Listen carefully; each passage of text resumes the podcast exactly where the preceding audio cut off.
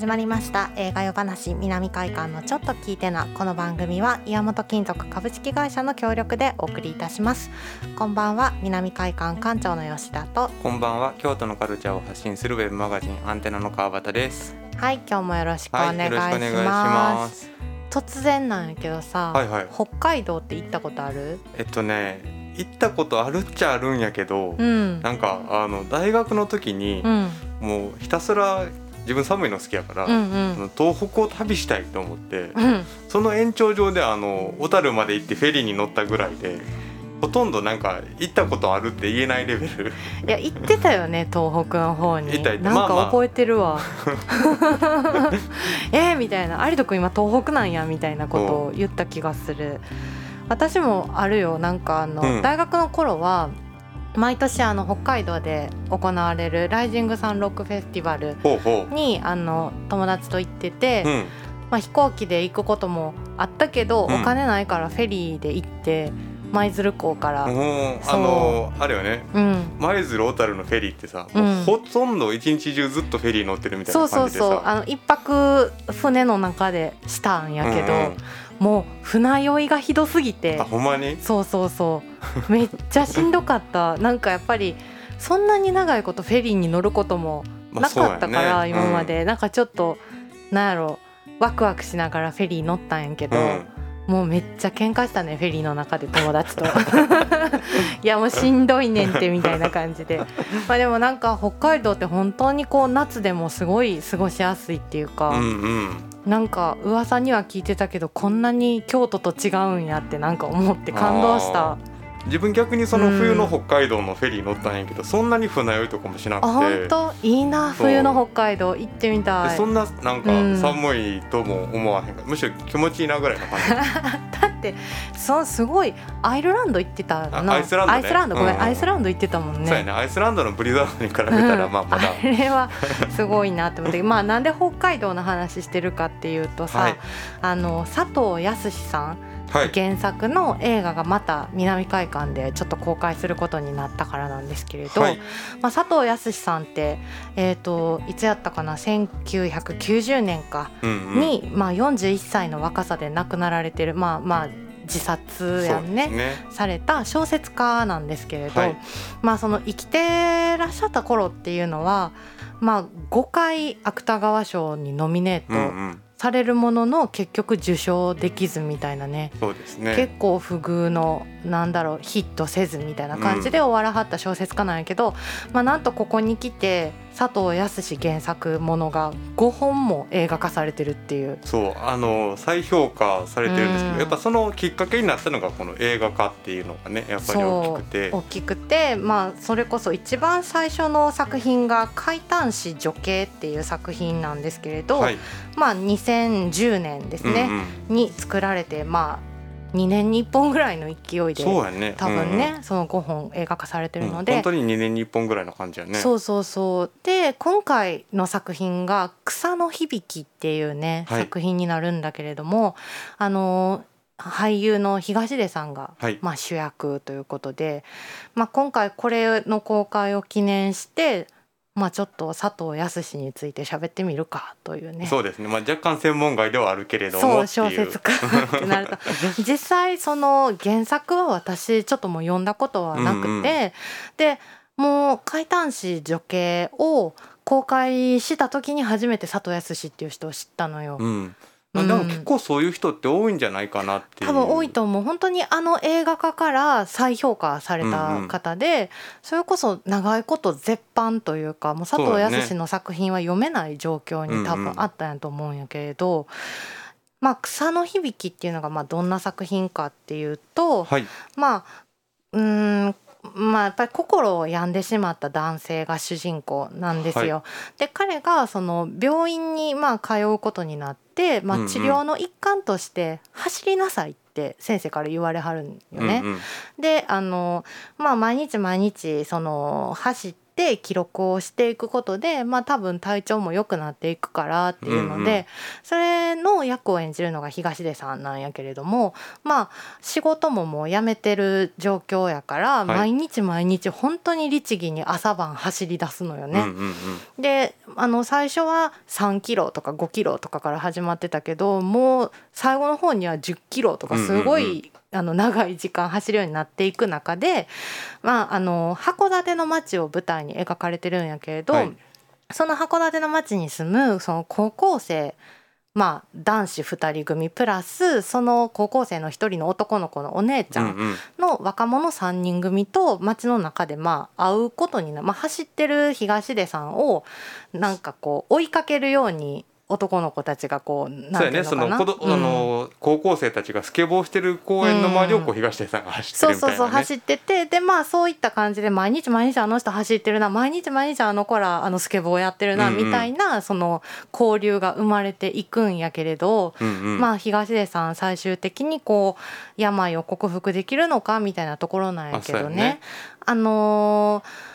まあ、奥さんがいるのよ東出さんの役には,、まあ、奥さんがいてあの友達もいてで奥さんにもうすぐ子供が生まれる。で、無職で自分は心も病んでるけれどもこれから父親としてうまくやっていけるんだろうか、みたいなね。で奥さんの方は奥さんの方で旦那さんこんな状態やけれども子供産んで大丈夫やろうかみたいな、うん、あの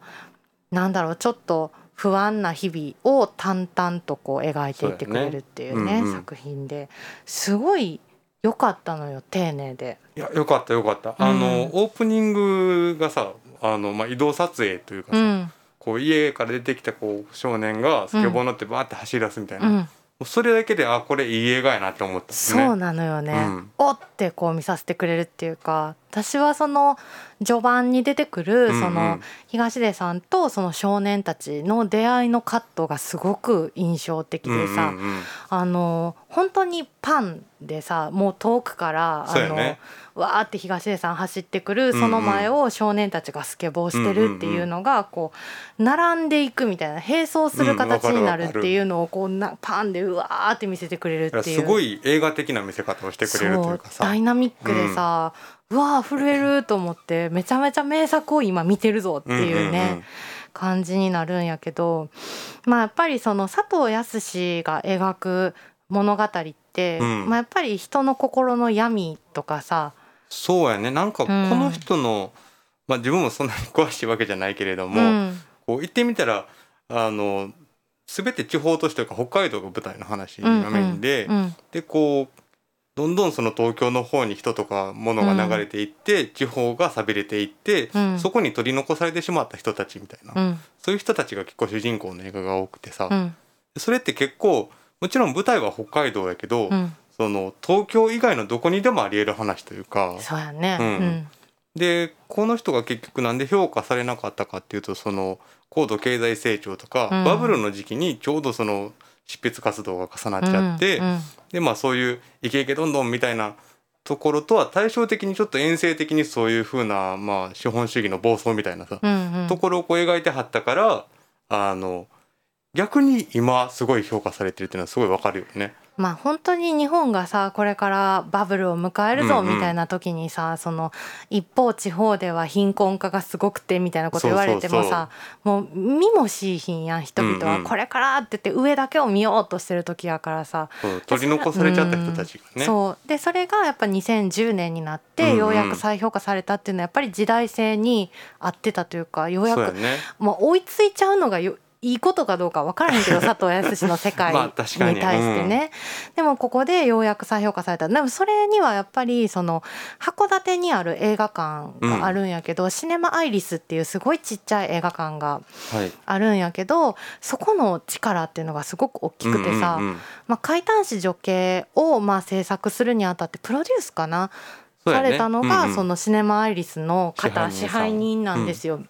でまあそのなお名前何だったかな？菅原さんあ菅原さんか、うん、菅原さんは、まあ、ずっと北海道でやられててまあ多分そのもともと喫茶店バーみたいなのもやりながら、自主上映とかを割といろんなとこでされてる中で、まあ映画館がやっぱり昔はその函館にもいっぱい映画館があったり歓楽街があったりってしていく中でまあ寂れていて映画館がなくなって自分が作ろうとしてちっちゃい映画館を作ったそうなんやけど、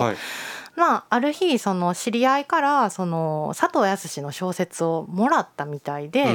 でしばらくそのむっちゃ分厚かったから読まずに置いといたらしいんやけど、読んでみたらめちゃくちゃ面白いってなって、これ怪談師女系って割と佐藤さんの晩年の頃の短編集なんやけれど。未完なんやね結局これって。未完なんだけれどそれをちょっと映画化してみたいなと。ただ自分はその映画館はやってるけど映画を作ったことはないからなみたいなことを、うんうん、まあ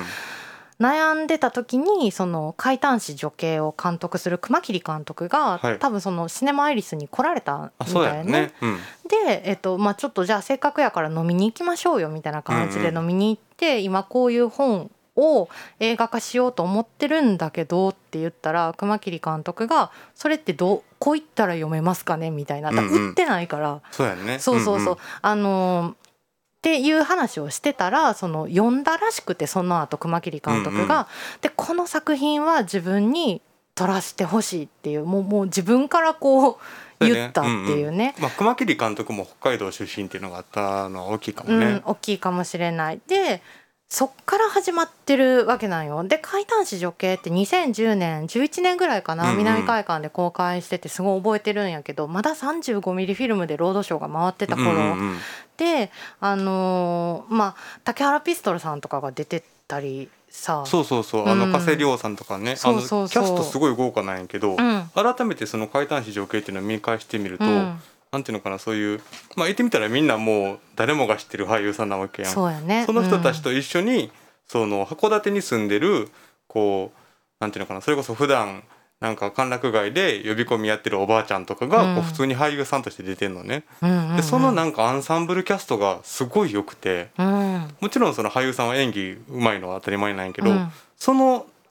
なんていうのかな。その場所にいるその人にしか出せない存在感みたいなのが、うん、やっぱりバーンとこう映画の画面に映えててさ、うんうんうん、でこうしかもなんか当時なんか潰れちゃうのか潰れちゃうっていうのがこう決まったそういう造船場とかでの撮影とかもやってて、うん、すごいよね。あの大きいフェリーの進水式とかがバーンってこう映画のワンシーンとして描かれてんのよ。描かれてたね。そうそう、うん、あの普通に撮ったらあのミニシアターの規模のお金じゃ足りひんようなシーンを、うんうん、その街全体で応援してるから、うん、その映画になっちゃってるっていう。そうなのよ。やっぱりその函館っていうところにとって佐藤康っていうこと、うんうん、あとシネマアイリスっていうのがどんだけ大きいのかっていうのを感じたというかまああのオムニバスだからその、えーと、小説の方が、うんうん、映画も、まあ、オムニバスっていうか、まあその、ね、群像劇、群像劇なのね。うん、で、まあ、函館をこう舞台に描かれてるけれども函館市っていうわけじゃなくて架空の町海丹市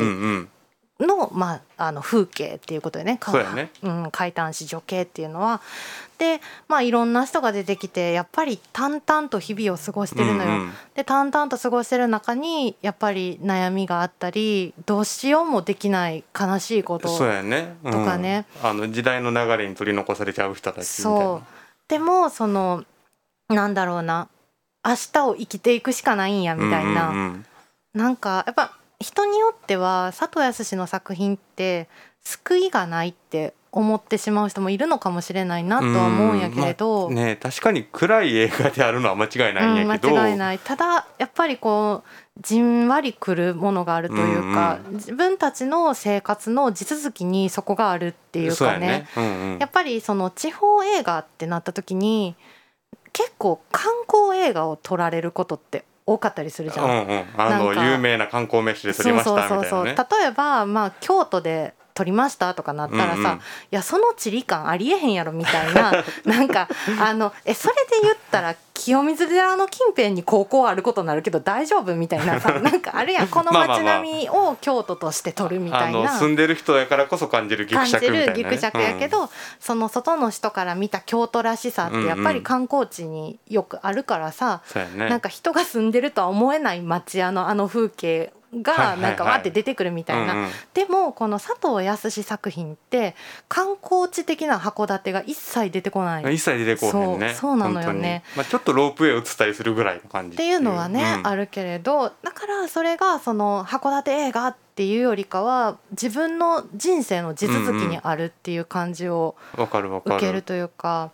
でやっぱり怪談師女系を見て結構当時も衝撃を受けてこんな人がいるんやって思っててたらそのシネマアイリスの方がまた映画を作ったのよね、はい、佐藤康で。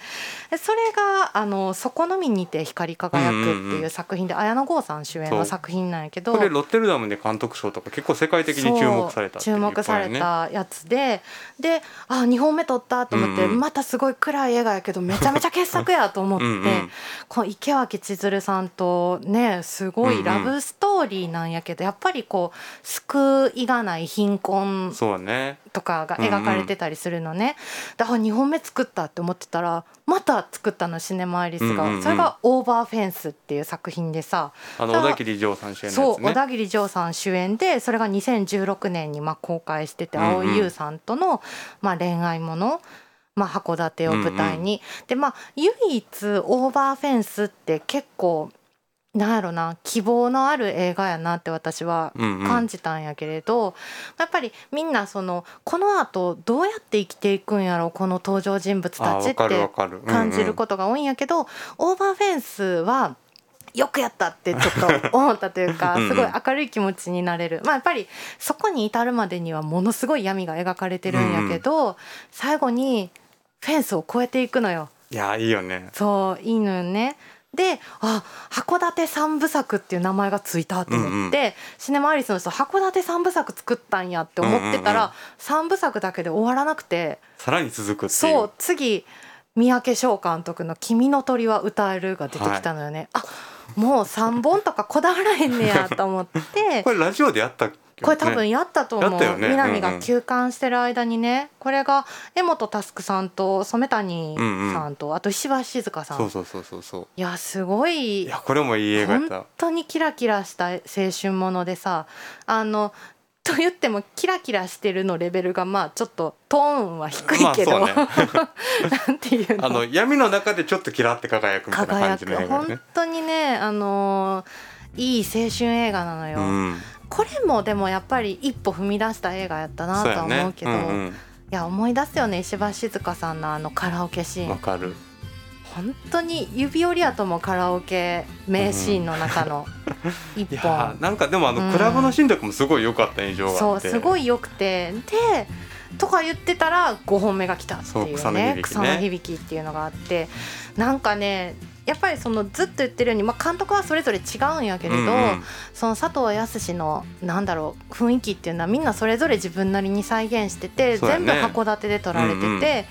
なんか全部の登場人物たちが本当にその函館ですれ違ったりこう、うんうん、たまに絡み合ったりしながら生きてる感っていうのが、まあ、それこそ怪談師女系みたいな感じでね。そう、うん、結局元に戻って怪談師女系なのよね。でその感じをちょっと味わってほしいなと思って、うんうん、あのー、10月1日から南海館で佐藤康原作の特集上映をしようと思って、この5本一気に見れます。いいですね。そうだからちょっとね最初あの佐藤康について本当にざっくりしかお話できなかったけど、ね。うんうん、ちょっとなんとなくおさらいでお話できたらなと思って。まあでも草の響き公開が10月8日からなんで、はい、まあそれを記念してっていう感じですね。はい。いやなんかその暗い映画って言っちゃってるけど、うん、なんか逆にその函館っていう地方としてこんだけクオリティの高い映画群をその映画館の人が主体になってどんどん作ってるっていうのは逆に希望があるんじゃないって自分は。いや本当に存在自体が希望やんって思ったりするっていうね、うん、なんかね地方がこうやって、まあ、元町映画館も元町で映画撮ったりもしてるけど、うん。うん、こう映画館から映画が出てくるって本当に素晴らしいことやなって思うし。素晴らしいこと。そうちょっとねこの動きっていうのをぜひ見てほしいなと思いますね。要注目要応援っていう感じでね。で、まあもしよかったらね今は本当にいっぱい佐藤康原作もの、うんうん、あの売ってるし小説も。ちょっと読んでみてほしいなとは思いますけれど「草の響き」っていうのは「君の鳥は歌える」の中に入ってる短編を元にされた作品になります。まあ、ぜひ見ていただけたらと、まあ、詳細は南海館のホームページをご覧ください。はい、ということでこの番組は岩本金属株式会社の協力でお送りいたしました。またお会いしましょう。ありがとうございます。ありがとうございます。